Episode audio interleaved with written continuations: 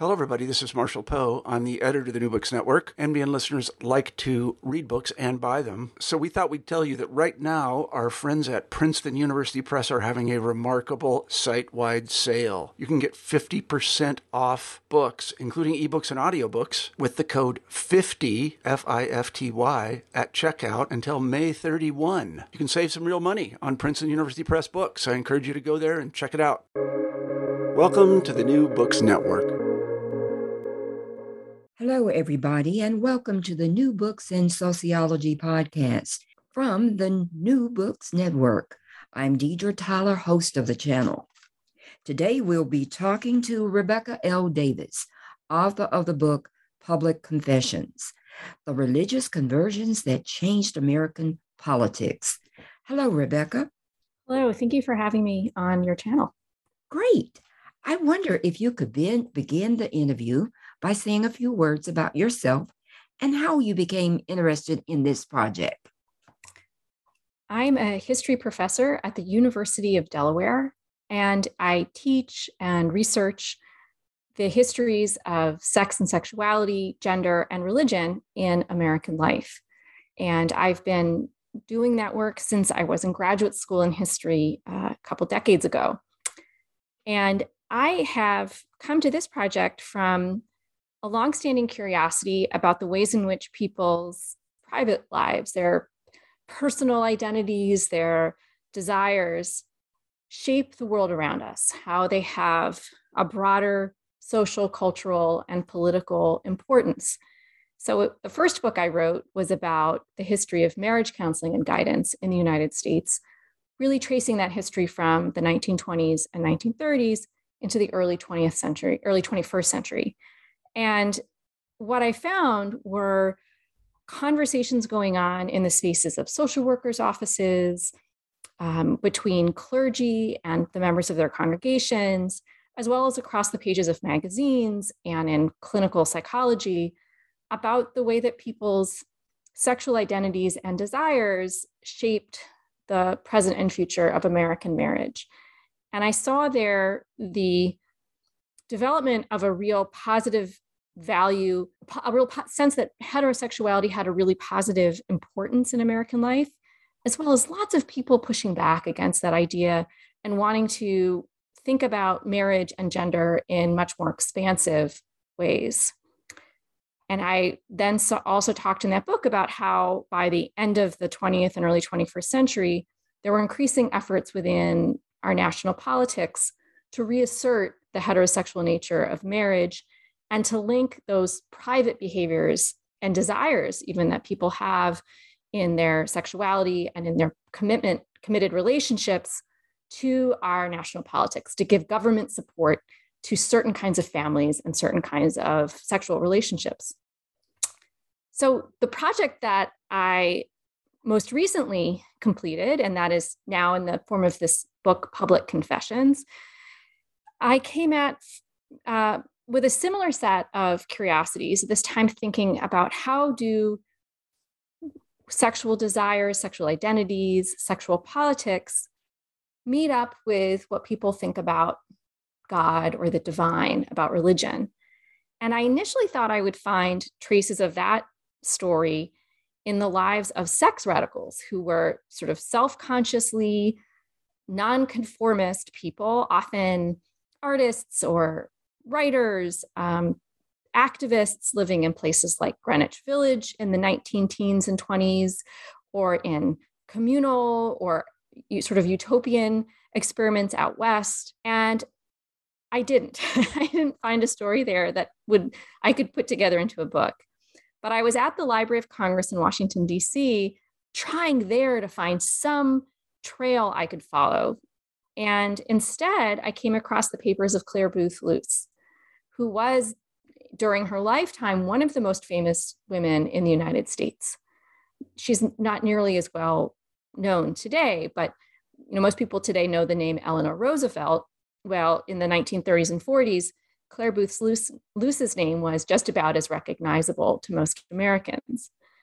And Luce had been a very uh, esteemed playwright. Her play, The Women, was the first production with an all female cast on Broadway. She had traveled to war zones as a reporter. And she was in 1946 in her second term in Congress. She represented a district from Connecticut. And she made international news in February 1946 because she converted to Catholicism and did so under the tutelage of Monsignor Fulton Sheen, who was at the time a star of radio and was soon uh, uh, would soon be a star of television as well, sort of presenting a uh, you know trying to make uh, this very American presentation of what it meant to be Roman Catholic and what Catholics valued. And from there, I, I really became very curious to see if this was sort of a one-off. Was was Luce as this really notorious convert that hundreds and hundreds of people were writing letters to, telling her what they thought about her conversion? Was she an anomaly, a blip, or was there a bigger story? Um, and I can also say that I, I come from a family where many people have converted religion, and it's always been something that I've kept in mind as I've studied the topic as a scholar. You know, people who work in American religion often, too often, I think, talk about it as something that's that is the person is this whatever, you know, this faith or that faith. When in fact, for so many people, the religious affiliation is fluid or has changed over the course of their lifetimes. They are becoming whatever religion they are in different ways at different times in their lives. So, as I have throughout my career, I was really fascinated by the ways that people's very personal decisions about what they believe about God or don't believe, um, what what rituals have meaning to them or that or don't, um, to think about that as something that really reverberates in our culture and is politically significant. Now, tell the audience about the criticism that Clare faced being a Catholic during that time period in American history. There is no way to underestimate how intense anti Catholicism was in the United States, uh, certainly in the 19th century, but also well into the 20th century. It's not something that we really see so much today, but it was totally mainstream, unfortunately, uh, in Clare Boothe Luce's lifetime. So there was this longstanding Protestant suspicion of Catholics as more loyal to the Pope than they were to their elected government representatives. Um, and this was often a very sexualized stereotype. So uh, there were these stories circulated of these duplicitous priests who held nuns as sort of sexual captives, but also this fear of priests as these very powerful, charismatic people who sort of took over the, the free thinking minds of the people who followed them. So there was this Protestant stereotype of Catholicism as coercive, of Catholics as people who sort of just blindly followed whatever their priests and bishops told them to do, and that this was fundamentally incompatible with American democracy. We're supposed to have this enormous value placed on freedom of conscience. We're people with free will. We, we shape our destinies. How could a people who just do what someone tells them to do, which was what the stereotype said, how could they really fit into the United States? And Clare Luce had already um, shown herself to be somebody who resisted what other people told her she could or couldn't do in her life. She was one of only seven women in Congress in um, when she um, first took office um, in the early 1940s. And in becoming a Roman Catholic, she also pushed back against those stereotypes. And she said, no, in fact, it is the activity of my strong, independent mind and my deep reading into philosophy and religious teachings that I have come to understand the truth. And my truth is that Roman Catholicism is what God has given us as the faith. So she, um, you know, we, we can remind ourselves too that even when John F. Kennedy was running for president in 1960, major Protestant leaders in American life were organized in a group against his election because of his religion. They thought it would be dangerous to American democracy to have a Catholic in the White House. You know, you focused on another person, Whittaker Chambers. Uh, tell us about his conversion into the Quaker religion. Whittaker Chambers is probably a name that many listeners will have familiarity with from what was known as the Hiss Chambers case. And he became famous or notorious, depending upon your point of view, for saying under oath and to media organizations that Alger Hiss, who was this very well regarded um, New Deal liberal, uh, that saying that Hiss was actually a spy, had been giving government secrets to uh, people like Chambers, who in the 30s was someone who ferried documents between people and who had these government jobs and could get their hands on them to his Soviet uh, connections, who would then, I, I, suppose, bring them back to their higher ups. Um, and Chambers had been sort of a social outcast for most of his life, um, dropped out of college and became a communist in the 1920s. He then moved into this role as a sort of full time spy by the 30s. And he would later write that it was in the late 30s, as he was becoming disenchanted with communism. There had been the purges and the, Mos- the Moscow trials, the show trials, and he um, was hearing about people who sort of spoke out of turn and then suddenly disappeared and were never heard from again. He was getting increasingly paranoid about the safety of his himself and his family. And he said he looked at his daughter, who was a young toddler, and couldn't imagine that anything but God could have created some, something so perfect.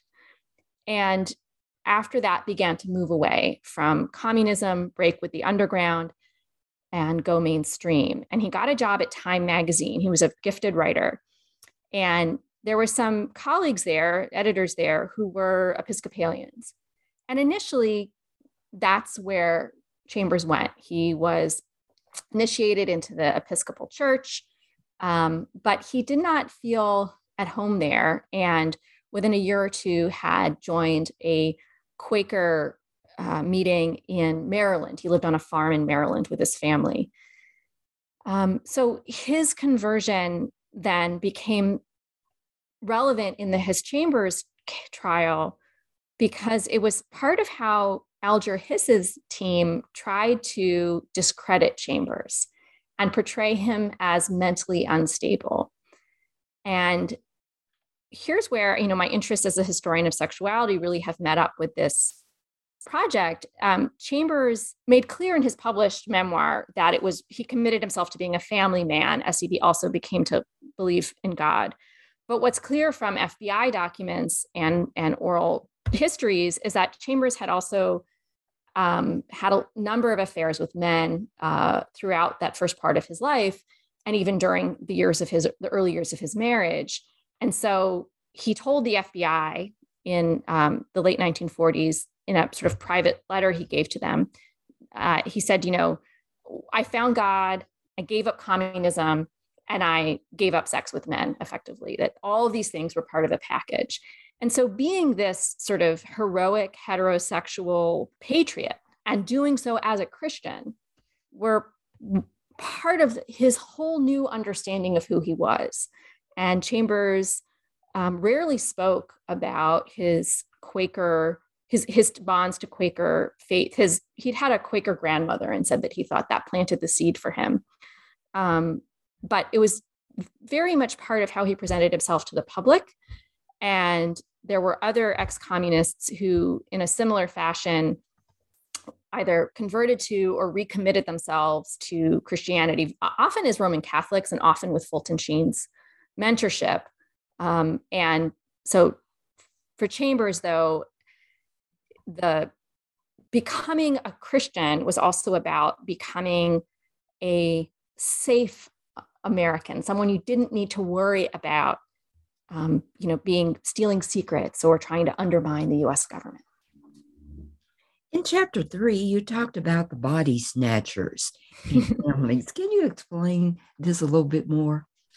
Sure. So, one of the themes that kept coming up, and that I wasn't, you know, when you start off on a big project like this, you have a series of questions and you take those questions with you to the archive. You take those questions with you to the newspapers and magazines from the time that you're reading, to recorded audio and images that you can find about the people and the events that you're studying. But there is a tremendous amount that you find that you had no expectation of finding.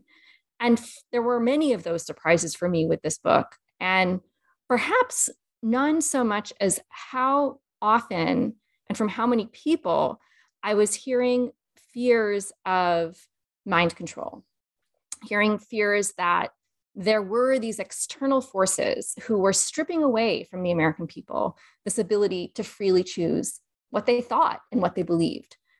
So, you, you know, going back to what I was saying earlier, if we have, you know, the United States is in this global Cold War and there's this fear of, you know, the atheist totalitarian Soviet Union and opposing it is this God fearing democratic United States invested in capitalism, invested, invested in freedom of conscience and ideas of liberty in its sort of formal self presentation.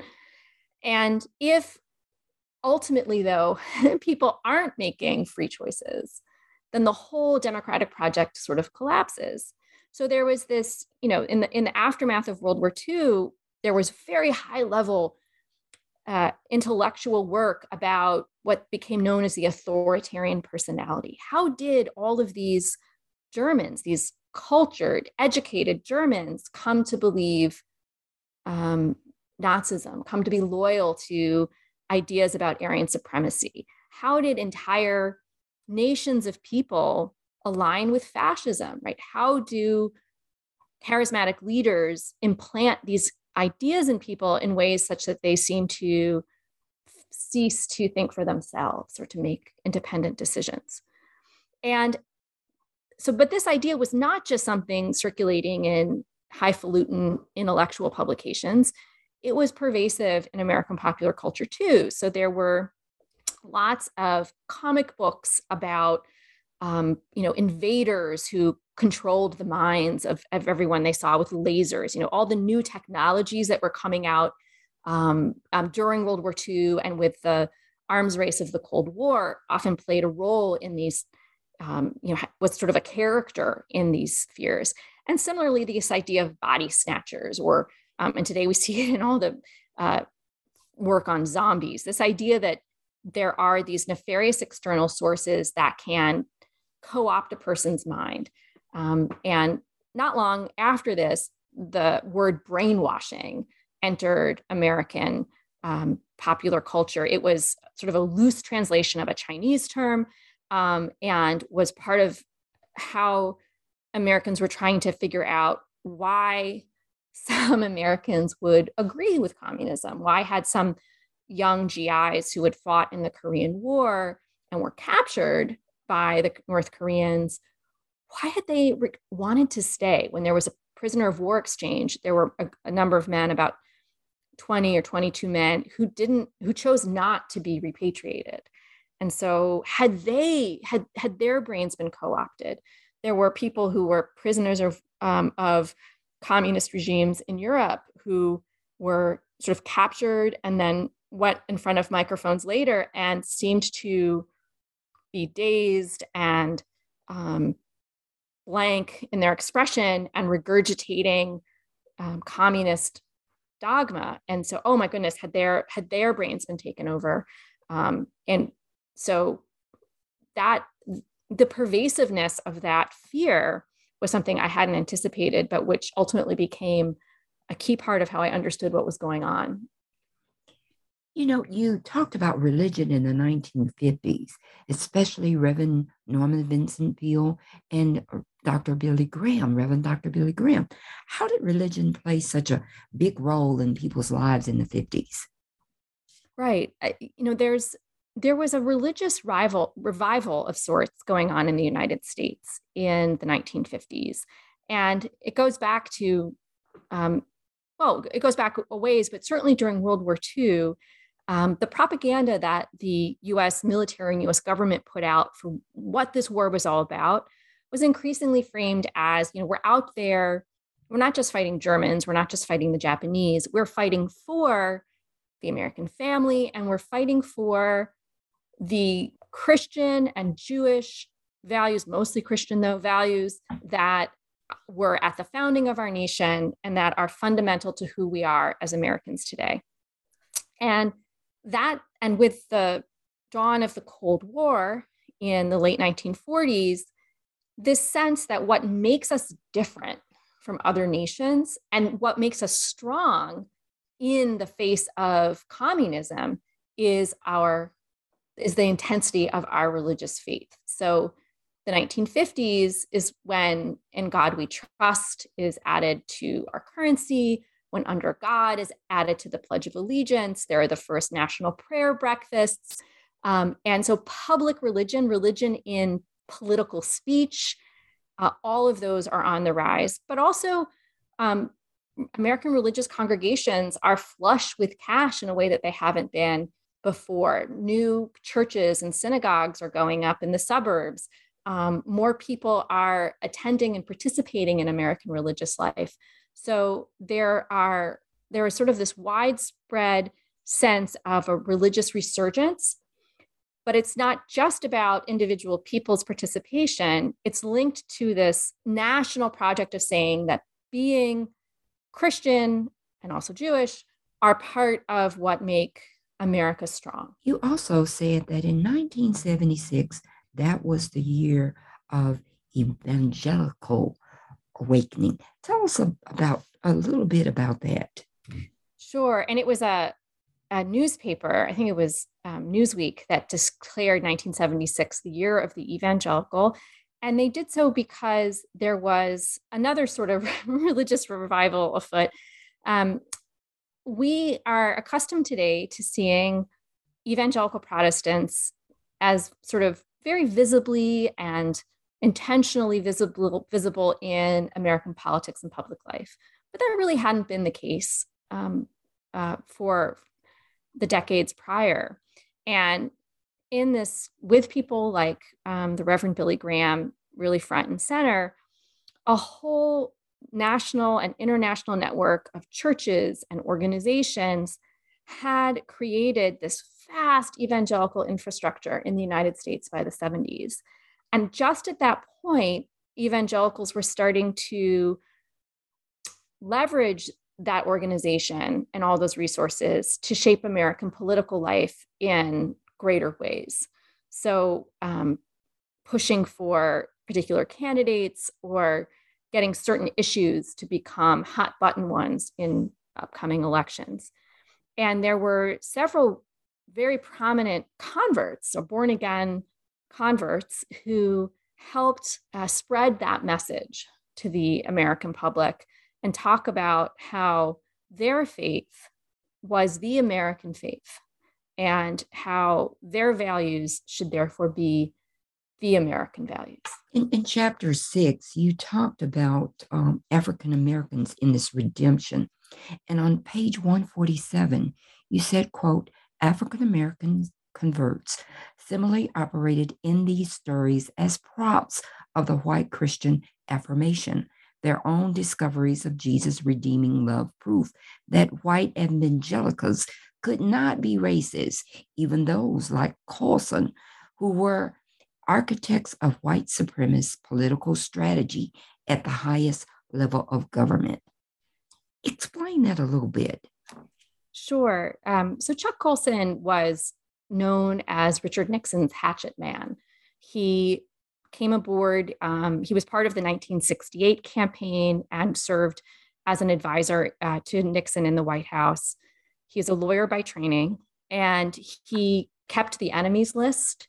He did a lot of the dirty work for Nixon, and he was also a strategist. And one of the Nixon administration strategies was to um, cultivate white grievance. So to help create a narrative of, you know, look at there, there had been these, you know, initial victories within the American civil rights movement. There was a Civil Rights Act of 1964, Voting Rights Act of 1965. There had been immigration reform.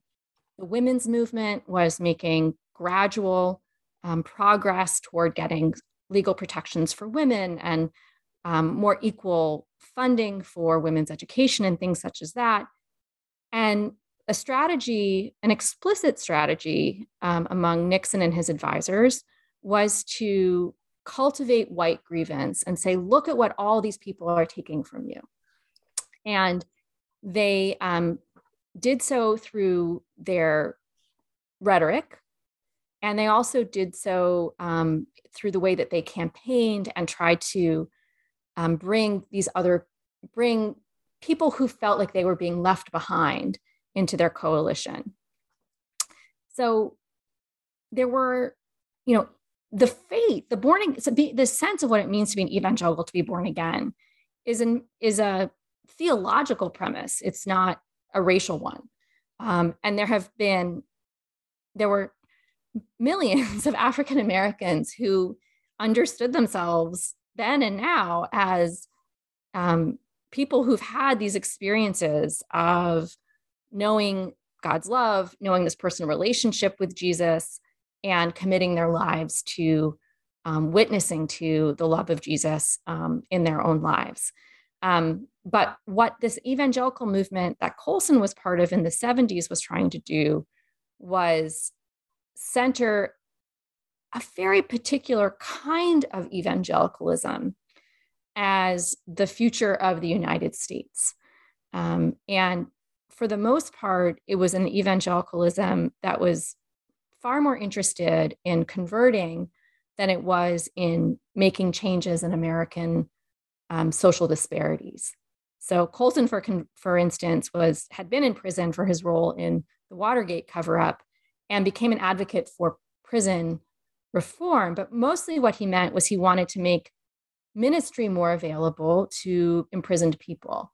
So this is the 70s is really when mass incarceration is accelerating, and he thought that um, converting inmates was the solution to the prison problem.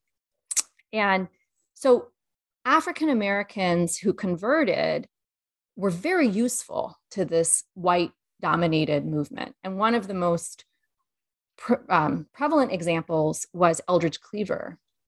Uh, Cleaver had been the Minister of Information for the Black Panthers in Oakland and had gone into exile um, because he was fearful that he, he, he was had a parole violation and feared that if he was rearrested, he would be killed by the police or by prison guards. So he went into exile.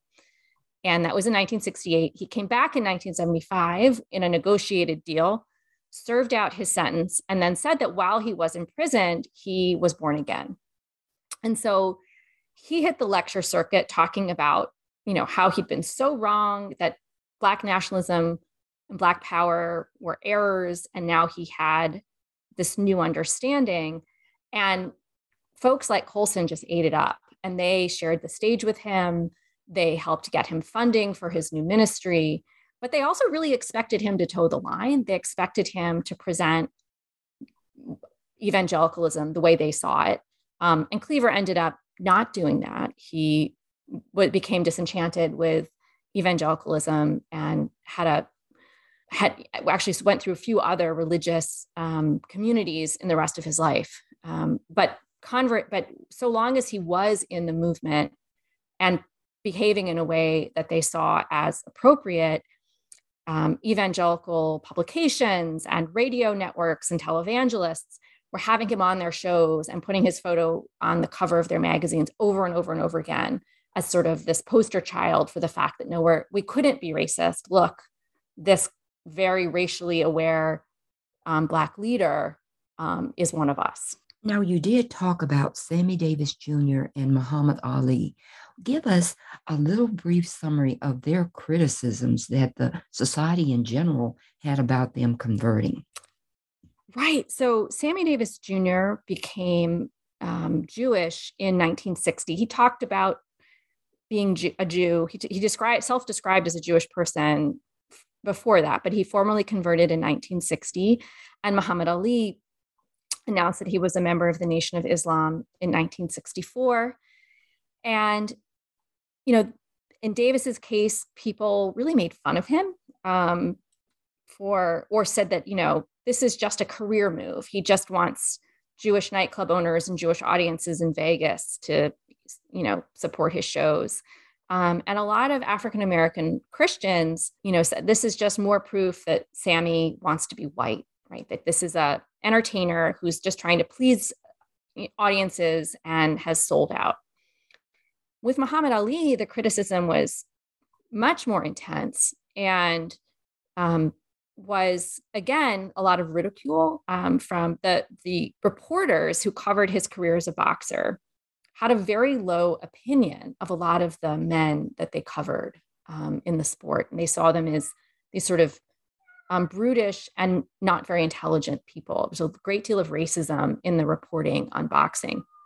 So, um, one of the things that happened for Ali was that you know he had struggled with literacy throughout his life and was um, really denigrated for being unintelligent and so he faced that criticism. But then also the mainstream Black press, um, there were lots of African American newspapers um, in the 1960s, and, and of course, magazines like Ebony. And though the publishers and editors of those magazines were very sympathetic to the civil rights movement of Martin Luther King and very hostile for the most part to the Nation of Islam. So when Muhammad Ali converted, they also saw him as embracing hate rather than reconciliation. Uh, and both Davis and Ali responded to their critics. To answer your question, they both responded to their critics by saying, "This is the freedom that I have, right? I I get to choose what I believe, um, and I know that I am a Jew. I know that I am a Muslim, and you know, it's really not for anybody else to tell me what my faith is." And lastly, in 2021, do you think that religion is still strong in the presentation of people in our society? Well, I love that question. Um, I love the way you've phrased it. Yes, I think so. And I think in a couple different ways, it's still prevalent in how people self present. On the one hand, um, a lot of people share aspects of themselves on social media or through um, you know in their communities about their paths to healing their forms of self-discovery and spirituality is very often part of that whether or not it's a spirituality connected to a formal religious organization sometimes it is sometimes it isn't but this idea that we are all seekers that there is some higher meaning or um, revealed truth that we are in pursuit of about ourselves about the world around us yes, I think that remains very much a part of our popular culture. The other thing that I see, though, is a real narrowing of what religion means in public life. And I see this as part of the legacy of that evangelical movement of the 1970s and thereafter, to the extent that religious in our American politics is too often reduced to mean Christian and a very and, and very often a, a particular kind of Christian. So, for example, we are today seeing debates over religious freedom and whether we have sufficient constitutional protections for religious freedom. But the plaintiffs in these cases are defending a narrow definition of religion um, and of what freedom for that religion involves in a way that really privileges a mostly white, Christian, um, and uh, pro marriage, pro um, normative gender roles kind of worldview, which makes it very difficult for people um, such as President Biden, who is v- very much a person of faith and committed to faith, to get his religious voice to register in American politics because the, the public conversation about religion and politics has been very effectively um, sort of circumscribed to one particular expression of Christianity. Well, I've taken up enough of your time. Can you tell the audience what are you working on next? Oh, I'd love to. I am writing a book that is um, with Liveright Press, and it is a single volume history of sex in America. It's an ambitious project. Um, and what I'm trying to do is learn from so much scholarship that's been done over the last 30 and 40 years by historians of sexuality and gender in the United States and write about it in a way that's narrative and will hopefully reach a wide audience. Well, we'll be looking forward to that. Thank you for this interview. It's been my pleasure. Thank you for having me.